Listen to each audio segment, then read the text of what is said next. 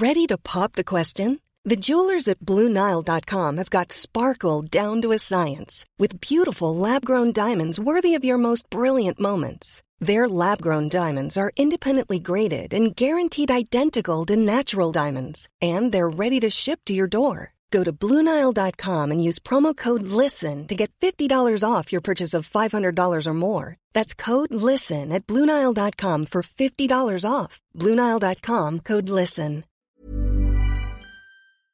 Yeah, I know there are difficult forecasts out there, but forecasts are not destiny. And what we shouldn't be doing is talking ourselves into a recession. I'm worried that Liz Truss's plans will make the situation worse. And what I want to do is different. But it's, it's notable that 80% of the overshoot of, over the target at that point is due to energy and tradable goods. No, interest rates should have been raised uh, a long time ago, uh, and uh, the Bank of England has been too slow. Um, and now inflation is hitting double digits. So clearly something's gone wrong. You know what? This something for nothing economics isn't conservative, Uh, it's uh, socialism. Under your plans, we are predicted to have a recession. This is the Debunking Economics Podcast with Steve Keen and Phil Dobbie.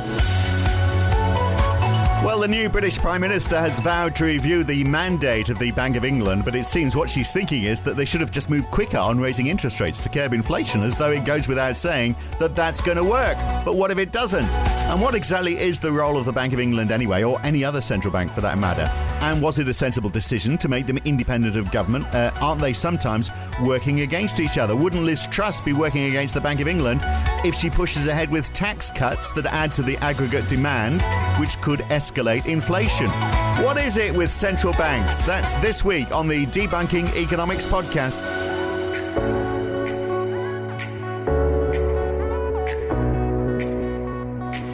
So, Steve, the new British Prime Minister announced uh, today, Monday, as we're doing this, uh, is Liz Truss. She has vowed to review the mandate of the Bank of England. So, uh, given that she's going to do that, uh, maybe we can help her. So, Steve, you know, I thought this week we could we could have a look and see what should be the uh, the role of central banks. I mean, uh, I think there's two things that central banks supposedly do. They try and maintain some sort of control over the uh, the value of money, so it doesn't lose uh, value too rapidly through inflation. Not doing very well at that at the moment, are they? And then also. Um, they make sure the banking system doesn't collapse like they failed to do in 2008. So, uh, on both of those counts, central banks aren't very good at what they do. Um, maybe we should start with, uh, yeah, stopping banking collapses and what went wrong in 2008. I mean, that really was a response to deregulation, wasn't it? With banks undertaking risky practices in particular, you know, they were packaging up all those risky mortgages into securities, which were sold on the sly. And then when those mortgages failed, basically the world economy uh, collapsed. I mean, is the can central banks stop that? Uh, is it going to happen again? Uh, you know, is that is that are they any good at that side of their supposed mandate? Well, they're not. And, uh, and and the trouble was, it, it's again, it's everything leads back to the danger of letting neoclassical economists run anything apart from maybe a milk run. Um, it, it, their, their decision making, their beliefs about um, how the economy operates, uh, led to them believing that you could get rid of risk by diversifying it. Now, this is crazy because an individual can diversify themselves away from risk, but a society can't. Uh, you know, and, and this is what Keynes said so brilliantly back in the in 1937 when he was, I think, in a paper called The General Theory of Employment, which I recommend anybody who thinks they know what Keynes is about and, and, and therefore anti-Keynesian because of it, read the 1937 paper, The General Theory of Employment, and also another one called Alternative Theories of the Rate of Interest. You'll, it won't be, you'll think you're reading Hayek. Okay, just let the Austrians out there know that they're mm. interested. Oh, this must be Hayek. No, sorry, it's Keynes. Now, uh, part of what he said was that an individual uh, uh, can diversify their financial risk quite easily by by getting a, taking a range of different shares, a, a, range of assets, and so on and so forth. But an individual farmer can't decide to, to grow barley in the morning and wheat in the afternoon, given a change in spot prices for the two. They're committed. They've made a physical commitment. And equally, when you get to the overall social level, uh, if there's a risk of something happening, uh, the fact that you can you can sell that risk in a fractional way throughout the society doesn't change the fact that it's going to hit the aggregate of still society. There. Yeah, it's still there, so you can't get rid of it. And but that but because because the the usual story of mistaking the micro for the macro, which really is the foundation of neoclassical economics, projecting what an individual can do and believing the whole society can do the same thing, which is the total fallacy of composition, again, something that Keynes hammered on back in the 1930s. Uh, but because that, that, is, that, is, that is a fallacy of composition, you can't get out of the way. The risk is still there. The danger will still be borne. And of course, when it did, those things, rather than being ways to reduce risk, became ways to amplify risk. Now, I think the central bank will learn that particular lesson. Uh, we don't have quite a level of junk bonds we had back then, and uh, you know all the we still have mortgage-backed securities, but nothing like the tranching that was done back in those days. Mm. They've learnt by experience. They're not going to redo that mistake, but they're still believing they can run the economy like it's a neoclassical whiteboard, and it's not. So putting up interest rates on the whiteboard reduces demand through the, what they call the Taylor the Taylor equation, relating uh, the rate of, of um, the rate of inflation to the level of uh, uh, effective capacity of the economy, and therefore the, the, the, rate of interest, rate of inflation, and capacity of the economy. Those those are the three variables to go into the the Taylor equation from memory. Uh, because they, they can do it on the whiteboard, they, they can do it in the real world, and it's going to fail completely. It's going to actually probably cause inflation to rise because you're increasing the cost of business in a very, as we were saying last week, a very dangerous environment. Mm. Well, I mean, their, their answer on that, uh, you know, that because it was speculation, wasn't it? That really was the problem in 2008. So, I mean, that's speculation a, you and too much private debt. Those, yeah. two. Let's not forget private debt was essential. That was the, that. That's that's the reason that I could call the crisis before it happened. I wasn't calling on the basis of saying these these uh, mortgage-backed securities and tranches are madness, though they were. I was talking about that, but it wasn't my main focus. The main focus was the rate of growth of credit of debt is positive, therefore credit demand is positive and adding to aggregate demand. Debt levels are so high that at some point people are going to be unwilling to borrow more money and banks aren't to lend. The rate of growth of debt will stop, credit will turn negative, and that will cause the crisis, which is precisely what happened. Now we're not seeing the same potential for that this time round because even though there's mm. been an increase in the level of private debt during the pandemic and, and and, and now during the early days of this energy crisis, it's not to the same scale of credit as it was before the 2008 crash. So you won't, you're not jumping off quite as high a cliff when it comes down, but it will turn negative. And that's again, they haven't learned that lesson. They don't appreciate the impact of negative credit on aggregate well, demands. Yeah, and you, so they're, they're going to cause negative credit. Yeah, you're never going to get them to agree to that either, are you? I mean, they because because a, a, a, bank would say, "Ah, oh, well, you know, more debt's a good thing because that means more people are borrowing to put more money into the economy. It's a sign of the health of the economy to, to have high levels of, of private debt." That's uh, that's, that's the way they think. Yeah, they're, they're, still thinking it. I mean, the Bank of International Settlements is still a source of relative wisdom on this front, as I hope are still my. I haven't seen them for a long, long time, but my some of my friends in the research division of the Bank of England, uh, who are aware of the uh, endogenous nature of money creation. They must be watching the Monetary Policy Committee and holding their, you know, going out to get drunk afterwards at, at, each of the meetings because they're seeing them following textbook economics that these people inside the Bank Research Department know is wrong. So we had the Dodd Frank Act in the United States. That was uh, that was one response to uh, 2008 and that had including the uh, one aspect of it was the Volcker rule, which basically, as I understand it, it meant banks had to act on behalf of clients. Wow, imagine that! And they couldn't make oh speculative, God, yeah. it couldn't make speculative investments with their own money.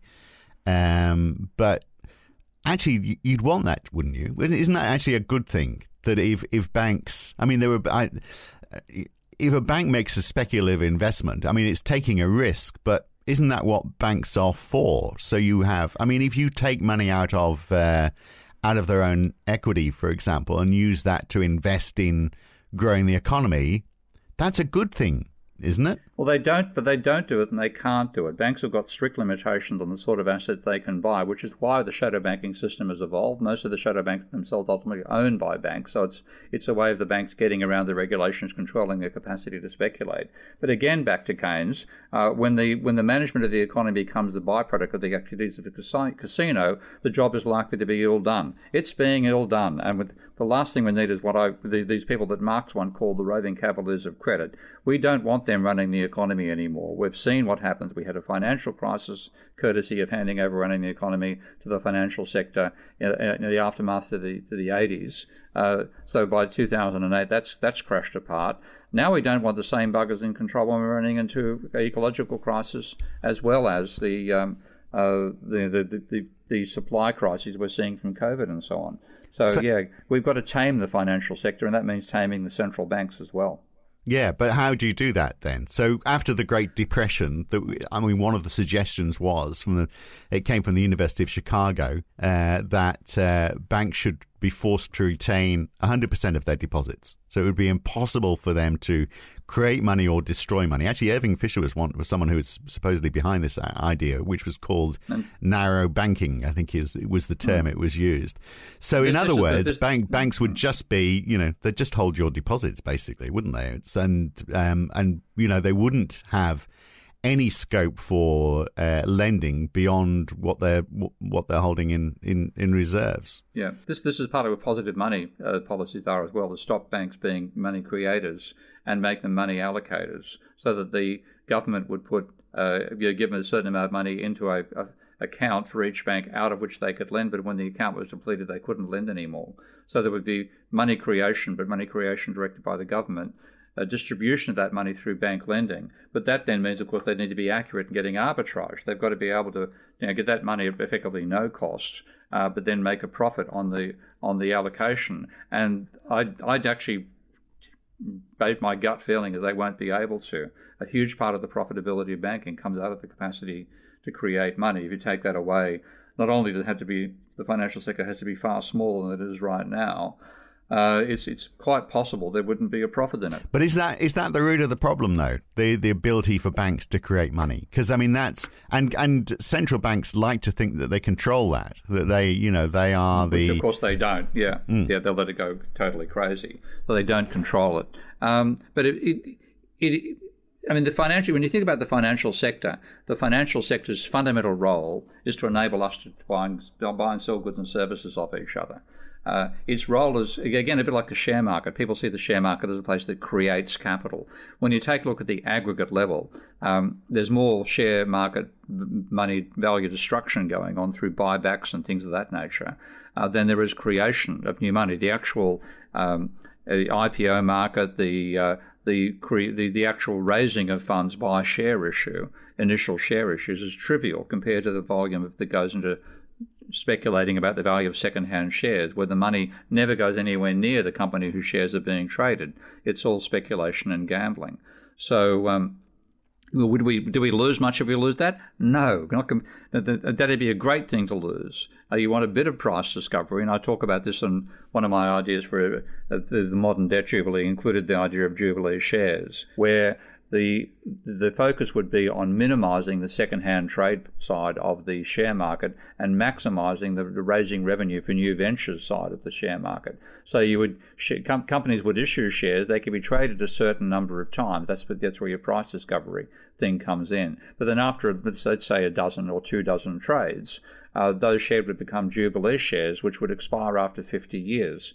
The only reason to buy them was because you're getting a dividend flow out of them. And that's the rationale that's currently used to justify in pension funds and so on buying shares on the market uh, because they're getting a dividend flow. Well, garbage. They're mainly gambling about the price of the share. But if you know the ultimate price that share is going to be zero, after 50 years, all you're going to buy it for is the dividend stream, and you actually do what the textbooks claim you do already now, and that's to make some rational estimate of future revenue and then buy shares to get the revenue stream until they expire. Right. So how, do, but how does this how does this relate to where, what we're talking about today, though? Which is the by the way, anyone who's tuning in for the first time, because we've got some new listeners now who made this podcast available for free. Yeah. And and sometimes Steve will just blow your mind and go for a- for a moment or two. I haven't got a clue what he's talking about, but stick with us because a lot of, a lot of these themes do start to recur. So we will look at the idea of Jubilee shares again in a uh, in, in a future episode. We've done it once or twice before, but how for, for all of this, this idea, well, okay, reducing uh, reducing the risk element and the speculation. How does uh, through, for example, uh, Jubilee shares? How does that relate back to the role of central banks? Well, they're really saying the central banks believe they could they, they could leave regulation to the regulator, and often like they they fobbed off the regulation. Like in Australia, they fobbed it off to what they called APRA, Australian Prudential Regulation Authority, which would have been a total disaster. Um, a similar thing in in, Ameri- in the UK, it's gone to there's a Financial Stability Board, isn't there? That's separate to the Bank of England And the All Financial Conduct sort of Authority as well, the FCA. Financial Yeah, conduct, okay, okay. Yeah, yeah, so, yeah, so they've, they've said we can farm this stuff out. We don't need it. We can just manipulate everything using the interest rate, and by putting interest rate up twice as fast as the change in the rate of inflation, we can control inflation and get the economy to the natural, non accelerating inflation rate of unemployment, which is a load of Milton Friedman bollocks. Yet again, it's this, this fairy, this, this you know, will o' the wisp that economists spend their days trying to measure and create. Uh, and, and it basically tends to be a lagged uh, convergence to the current unemployment rate. It's got nothing to do with reality. Yep. But to get to get them to believe they cannot control the economy that way, get them to learn some Minsky fundamentally and say, what is your role? Fundamentally, your role is to guarantee the safety, security of the, of the of the payment system. That's what you should be doing. And as part of that, you should be limiting what banks do in terms of gambling with financial assets rather than encouraging which is what you've been doing for the last 40 years, ever since bloody Modigliani and Miller wrote called the, the Modigliani Miller hypothesis, would argue that. Uh, that uh, the level of debt that a company takes out doesn't matter. That was the beginning of ignoring the incredible explosion in private debt that got us into this fin- the financial crisis back in 2008 in the first place. And I guess so again, as long as we have this idea that central banks, I mean, the, the idea that central banks will control the banking system and ensure that it doesn't fall over, that has tended to be interpreted as rather than, oh, well, we're going to regulate you to make sure that you behave so you don't fall over. It's really been interpreted as, well, look, if you do fall over, uh, what we'll do is we'll pump a whole load of money in and uh, and and save the day. So that obviously then means, you know, that the, the perception that banks are going to be too big to fail. If they do fail, central banks are there, they'll get bailed out. And obviously that just enhances the uh, appetite for risk. And that's exactly what happened. It was first called the Greenspan put when it happened back in the 87 stock market crash when the market fell 20% in one day. Uh, and Greenspan was just taken over running the central bank at that stage, the Fed, of the Fed, and basically said effectively like a Mario Draghi statement today, whatever it takes, we won't let these companies fail. And it became known as the Greenspan put. So all the risk was taken, not all the risk, but a lot of it was taken out because you knew if you got into financial difficulty, the, the Fed would bail you out. And then, of course, now the Fed's become a buyer of last resort through quantitative easing. So all these things have massively distorted the, the asset market, and it's all allowed this huge increase in private debt, which is what caused the crisis in the first place. So that's why my, my the first thing I'd have the central bank doing, it, it, it has to, it, it can't do it directly. It has to work through the Treasury to do the modern debt jubilee. But they've got to regard at the moment they regard the inflation rate and the unemployment rate uh, and the, this crazy idea of NAIRU, which has talked about the capacity of the economy. Would, uh, those those are the three main factors they put into their macro models. Chuck out those macro models, learn Minsky, learn dynamic uh, dynamic economics rather than the crap they do at the moment. Uh, but add private debt as a target and add credit as a target, and want to get private debt down to one third what it is now. Get it back to the level it was back in the 1950s and 60s, rather than in America's case 170% of GDP. Get it back to 60%, 50% of GDP, and right. then and try to maintain those. Start thinking like a Minsky and stop thinking like a neoclassical. So that's so okay. So you're saying that should be a central bank target. So you, you'd be happy to see mm, uh, the c- continued maintenance of this independence of central banks, would you? And and but one of the targets should be the level of debt, the level of uh, of private debt which is being held. Well, it, it, it, it, it's more so, not so much the independence. I mean, the, the independence is mythical anyway because they're owned by the Treasury uh, and only profits they make are remitted to the Treasury. Um, but the, the, the, main thing is they have to see themselves as a, an integrated part of the government. And again, it, it's just we've got an economic theory which is ignorant of the actual structure of the economy, being the way in which economists try to manage the economy through institutions like the, the central bank and the Treasury. Now, just got to get rid of them. I mean, this, this neoclassical mindset is deadly on every possible front especially when it, not it, ironically, the thing they most think they're experts about, the monetary system or the, the economic system, their model of it is wrong. And therefore, what they do as policy controls is wrong as well. We simply have to get rid of that thinking. This is what Bill White was trying to do, by the way, when he was research director for the Bank of International Settlements. And the Bank of International Settlements under Bill was the only formal body to warn of the financial crisis before it happened. Of course, he Bill, and I'm speaking speaking to him personally. He's, he's become a good friend since the crisis. Bill actually had to stare down Alan Greenspan in meetings over this stuff, where he was saying that the financial crisis is likely to come. We've got to change direction. And Greenspan basically dared the other bankers to default to to uh, you know basically cowed them into not listening to Bill's directions. And bang, we got the financial crisis two years later. So it's interesting, isn't it, how the bond markets actually give us a, a, a, you know a lot of indications about how investors think the, the future of the economy is going to be. So they are, for example, so short term, short maturity uh, bond yields are going up because everyone's looking and thinking, oh my god, the Fed are going to keep on pushing interest rates. Uh, then uh, five years, they're well down. In fact, even in a couple of years, if you look at what they're expecting, the market is expecting, yes, they're going to push up interest rates a lot this year and then going to pull them right back next year. And then you've got, so the Fed, of course, who can't be out of kilter with where the market is, are busy saying, no, no, no, no, no, no, don't assume that it's going to be over next year.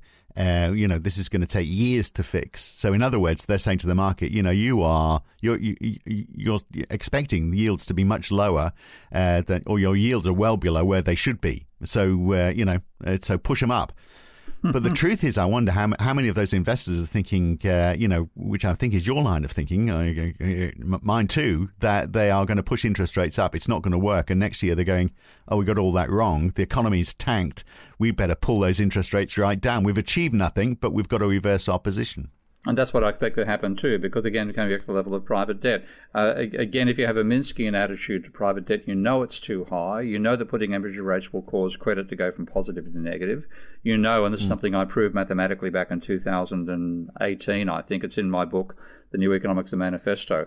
Credit is part of aggregate demand and income. Now, that is not something mainstream economists are aware of. If you read Ben Bernanke, for example, and I don't recommend it, but I'll, you know, I'll, save you the pain. I've read him myself he said at one point that the reason that he uh, that Irving Fisher's debt deflation theory of Great Depressions was rejected was the counter argument that that debt deflation represents no more than a redistribution from one group debtors to another group creditors. Now, for a start, that's lunacy because a debt deflation means people don't pay their debts, so the creditors don't get anything. It's stupid, even at that level. But what he's saying, it's pure redistribution is what they see lending as. So they think right. when a loan is repaid, that, they can't, they don't see the role of credit. You know, they're getting a bit long-winded there. But I've proven that credit is part of aggregate demand and, and aggregate income. So well, you don't even need to prove it. So there isn't a bank. So it's like saying you that's saying when a bank gives out a loan, that is not creating new money, isn't it? That's, that's what, they're, what saying. saying. Well, they're, they're, not creating new bank, money but the Bank and of not England creating is, new demand. It, Right, but Bank of England in black and white says no, that's not what happens. They they acknowledge that when you know, when when banks give a loan, that's new money into the economy. There's acknowledged they, the, the, bank. the, bank. of England, so did the Bundesbank, so did the Norwegian central bank, even the Australian one one of the few decent people in the Australian central bank made a similar comment. So that it, it's becoming slowly seeping into the minds of the neoclassical economists that they're wrong on that front. They've got to acknowledge that banks create money when they lend, but they still haven't tied that up with aggregate demand. They still don't realise that. So what the point I'm making is when they when they're putting up interest rates, they think they're attenuating the demand for money uh, by making investment projects a less net present value positive and therefore reducing investment and slowing the economy in a gradual way. What they're not seeing is they're going to turn credit from positive, so debt growing, private debt growing, to negative. And when it does, there will be a, t- a fall in demand, not as severe as in 2008, but the same basic story. If you look back at 2008, credit demand in America went from 15% of GDP in 2006 to minus 5% in 2009. So you had a 20% of GDP turnaround in aggregate demand coming out of the credit going from positive to negative. It won't be quite that severe this time, but it will still be on the order 5 to 10%. Now, when that hits, that's not what the banks were expecting at all. They will get a shock. They will think, oh my God, the economy's slowed down mm. far more than we thought it would. We've got a reverse direction. And they'll have to put up, I think, for a long time with effectively negative real interest rates. Right. Well, this is the Debunking Economics podcast. You'll know that because you chose to listen and you're 23 minutes into it. Uh, we are back again in just a second with more. Ready to pop the question? The jewelers at BlueNile.com have got sparkle down to a science with beautiful lab grown diamonds worthy of your most brilliant moments. Their lab grown diamonds are independently graded and guaranteed identical to natural diamonds, and they're ready to ship to your door. Go to Bluenile.com and use promo code LISTEN to get $50 off your purchase of $500 or more. That's code LISTEN at Bluenile.com for $50 off. Bluenile.com code LISTEN. Planning for your next trip? Elevate your travel style with Quince. Quince has all the jet setting essentials you'll want for your next getaway, like European linen, premium luggage options, buttery soft Italian leather bags, and so much more. And is all priced at 50 to 80% less than similar brands. Plus, Quince only works with factories that use safe and ethical manufacturing practices. Pack your bags with high-quality essentials you'll be wearing for vacations to come with Quince. Go to quince.com slash pack for free shipping and 365-day returns.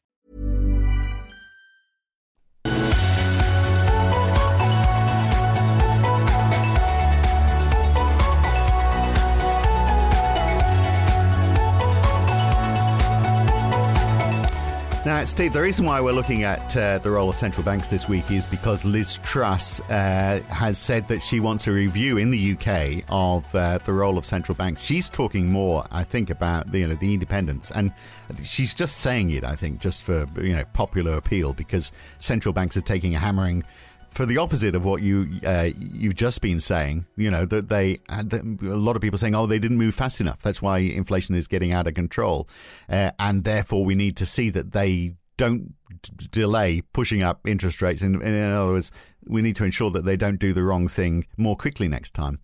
Uh, but the other side of it as well is, uh, you know, and this whole independence thing. Central banks over the last few years bailed out the government, in effect, didn't they? I don't know whether that's the right terminology, terminology bailing out, but, you know, they have been buying up uh, government debt, if we want to call it that.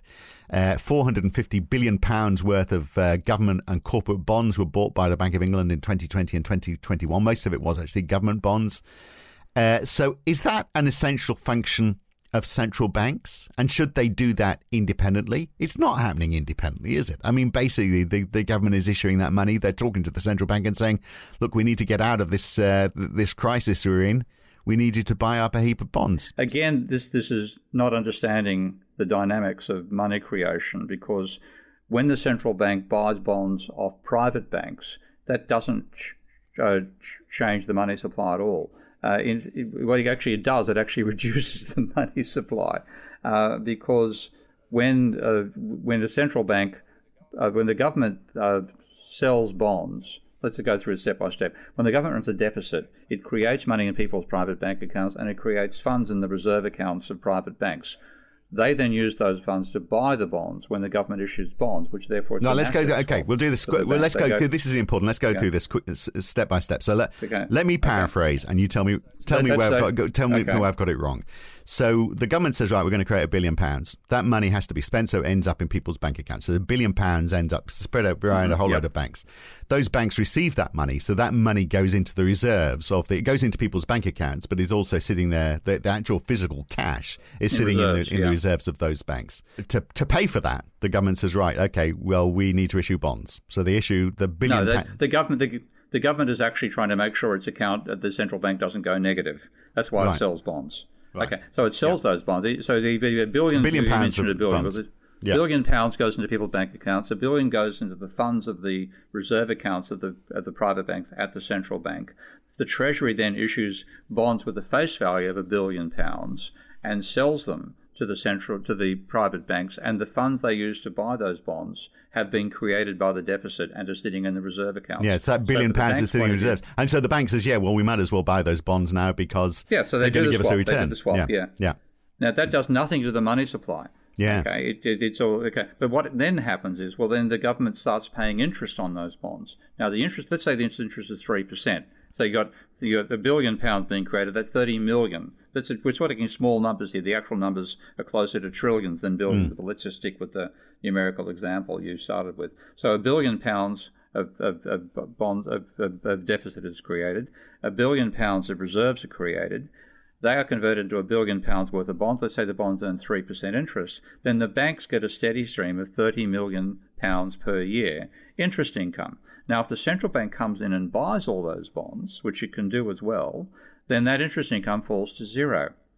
So you have 30 billion pounds less money being created, money which has been created in the financial sector rather than the real economy by the interest, but that disappears. So central bank bond buying, which people think is part of creating money, actually ends up with less money being created because you end the creation of money through paying interest on government bonds.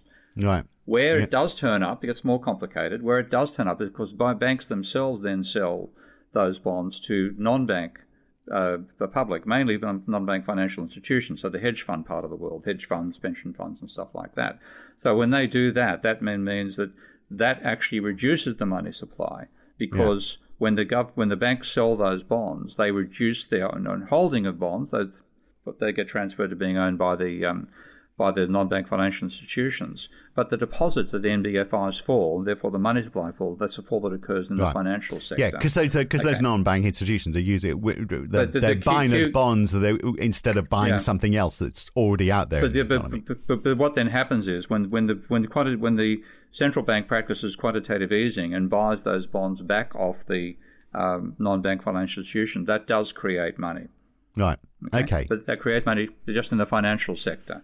So we've done, we've okay, um, so that's that's good, and I think hopefully most people have been with us on most of that, and if not, go back and you'll find we've discussed this several times on the on, on the podcast, and uh, you know it, it takes getting your head around it can take a bit of time, but the but the basic question should if if central banks are in effect bailing out the bailing out the government, buying those uh, uh, you know and buying those bonds, Well, then they're not bailing out the government. Okay. Well- they're, they're, they're, if they buy the bond, the, the QE was a policy that was supposed to stimulate the economy. Well, look how successful it was. Yeah. Okay, we had the slowest recovery ever since. since see, slowest recovery in the history of economic recoveries after the 2008 So okay, crisis. isn't it a, they simpler, to- question? A simpler question then: Should they engage in QE Yeah. at all, or should it, or should it be something that's No, just no, just banned? Q, the, the, just- the only role for QE was was where it was necessary to give uh, to buy bonds off institutions which couldn't buy sell bonds otherwise and were going to go bankrupt.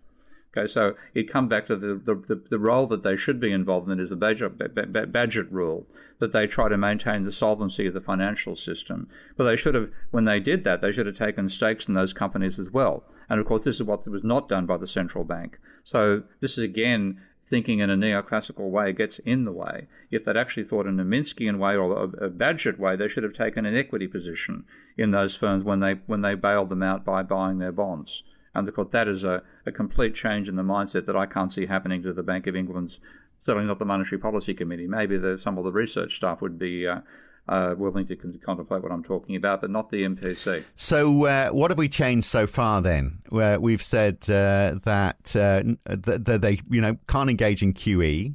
Do we like the idea that they should? Uh, I mean, how are they controlling the, the the stability of banks? What are, what are we changing? I'm d- just so Liz Truss can keep up because I'm I'm sure she's listening and she wants to know how she needs to reform the Bank of England. So, uh, no more QE is one. Uh, what were we doing to control the stability of banks? Well, that, that, that is where you do buy assets on occasions to rescue them uh, when they're going to fold. You don't want the you don't want the, the, the payment system to break down. So you still want them doing the bond purchasing for the budget types reasons rather than for um, neoclassical quantitative easing theory type reasons. Um, so you want that to happen. You want them to be monitoring the. They're really focusing on the financial uh, fragility of the economy. You don't want uh, banks with too much private debt because you then get financial fragility for the entire economy, and you don't want them in Yeah. overindulging in speculation because that also gives you financial fragility. So that was your So other suggestion. Actually, actually- one of their targets should be Yeah. s- the, the amount of private debt which is held in the country. Yeah, that, should, that, yeah. that should be one of That's their one, be, one of their focuses. So, what about how Hmm. um, uh, on on the independence question, the way that central banks and governments often don't? I mean, sometimes they uh, clearly work together, but other times uh, they don't. So, if uh, if, the government stoked inflation, like for example, if uh, right now if they cut taxes uh, because they think that you know we need to get the economy going again, and we're going to drive up the demand for goods by giving people more money in their pockets. So we're going to cut taxes so they've got more money to spend, uh, and then of course that just pushes up demand for products which don't exist. Uh, therefore, it pushes prices higher, so we get more inflation. Then the central bank comes and says, "Oh, well, the only way way we know to cope with with inflation is to uh, is to push up interest rates." So that pushes up everyone's mortgage, so they have even less. You've actually got the government making things worse, uh, and the central bank just adding to that.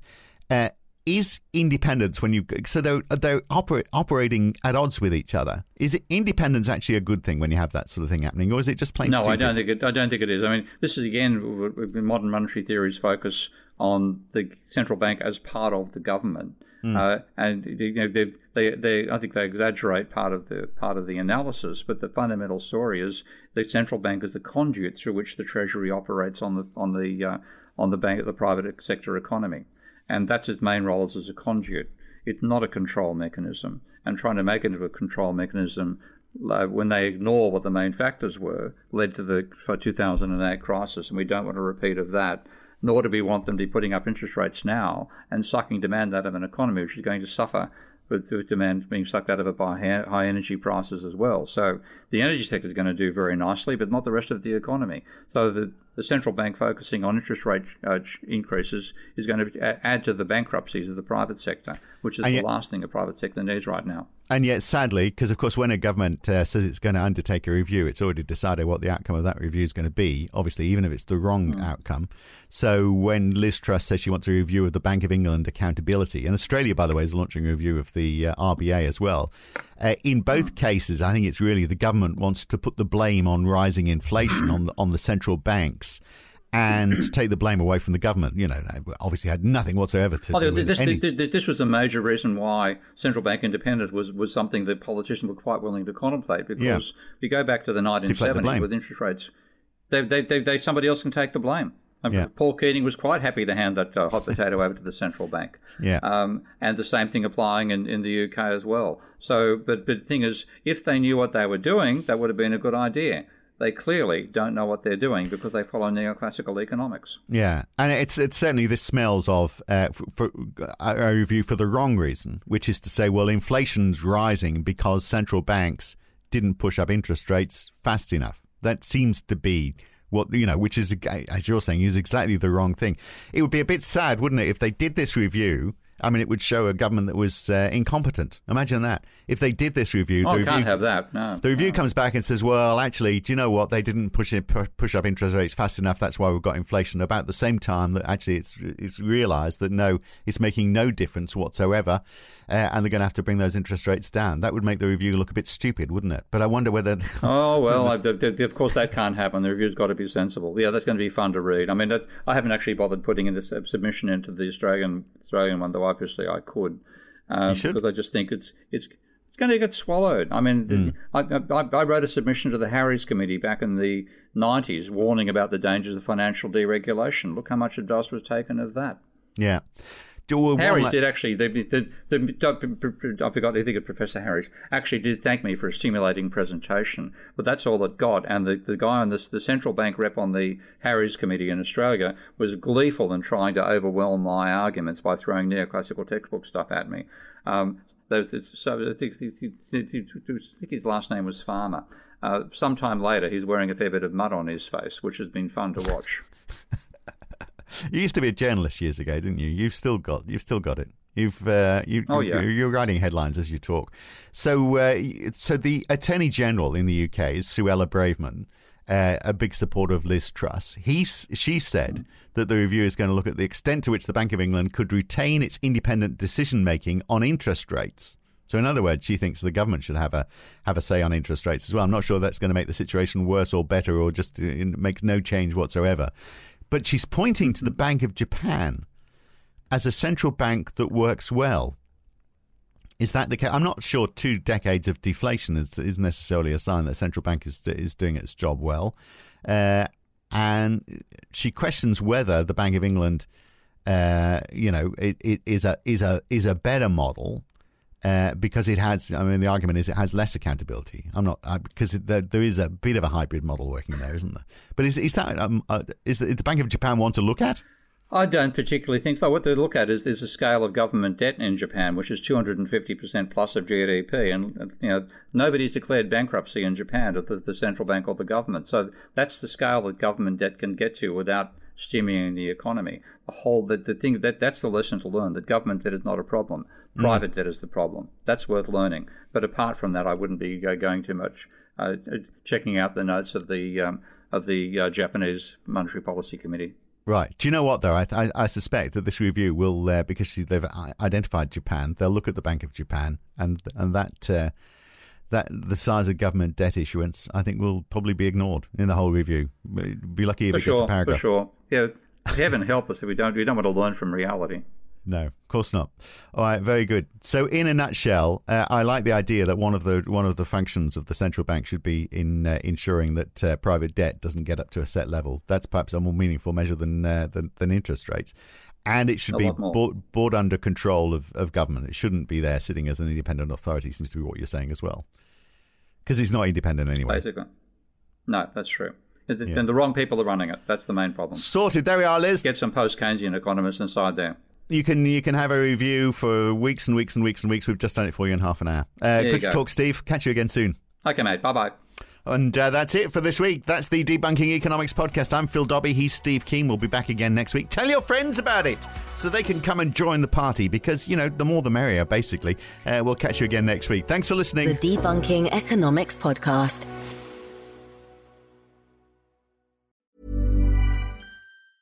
Mom deserves the best, and there's no better place to shop for Mother's Day than Whole Foods Market. They're your destination for unbeatable savings, from premium gifts to show-stopping flowers and irresistible desserts. Start by saving 33% with Prime on all body care and candles. Then get a 15-stem bunch of tulips for just $9.99 each with Prime. Round out Mom's menu with festive rosé, irresistible berry chantilly cake, and more special treats. Come celebrate Mother's Day at Whole Foods Market.